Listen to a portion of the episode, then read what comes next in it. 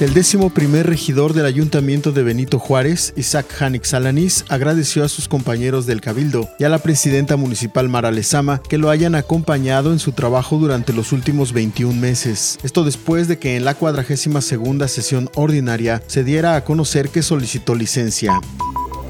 Durante el periodo de la contingencia sanitaria por COVID-19, el Instituto de Movilidad del Estado de Quintana Roo ha aplicado únicamente 76 multas, particularmente por sobrecupo en las unidades del transporte público. El Tribunal de Conciliación y Arbitraje emitió un acuerdo mediante el cual amplía el periodo de suspensión de actividades del 15 de junio hasta el 30 del mes en curso, al igual que las juntas de conciliación y arbitraje. Toda la información completa a través del portal www.lucesdelsiglo.com.